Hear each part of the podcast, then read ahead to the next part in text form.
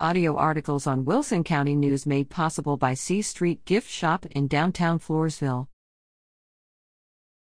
Citizens raise quarry questions with St. Hedwig officials. More than a few St. Hedwig residents are speaking out against what appears to them to be a gravel or rock quarry operation bordering their properties in the vicinity of the St. Hedwig Estates neighborhood. Several citizens voiced their concerns to the City Council during the January 11th meeting and shared that loud booms or explosions have been taking place between midnight and 3 a.m., impacting their ability to sleep and negatively affecting their children and animals. Although the Council cannot discuss items raised during the public comments, Mayor Dee Grimm was able to confirm that the permit for the property, located at 4980 Abbott Road, was issued for erosion control and sediment removal. Can't clarity's sake, tell you that a permit was not issued for a gravel pit, she said. I sat in this council chamber and listened to discussions about subdivisions, 212 acres and 5 acres, and all of that, said Ralph Reel, who resides on a neighboring property, and I think this has the potential to be worse than any subdivision. Grimm said the city will investigate if activities other than those covered by the permit are taking place.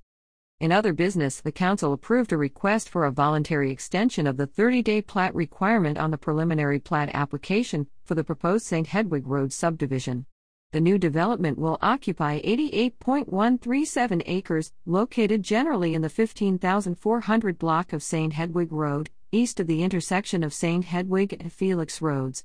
Bryce Cox, the city's contracted city planner, anticipates that the preliminary plat review will be on the agenda for the council's February meeting.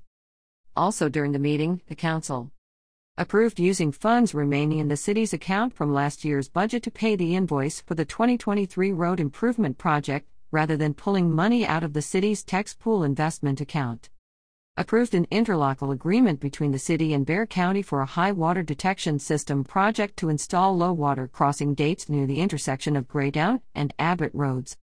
Heard from a Frontier Waste Solutions representative that due to the new automated pickup, which is a one man operation and utilizes a mechanical arm to deposit garbage barrel contents into the truck, residents must have the correct trash receptacles and can no longer leave trash bags without a proper buggy out for waste disposal there is no charge to residents to order their first buggy.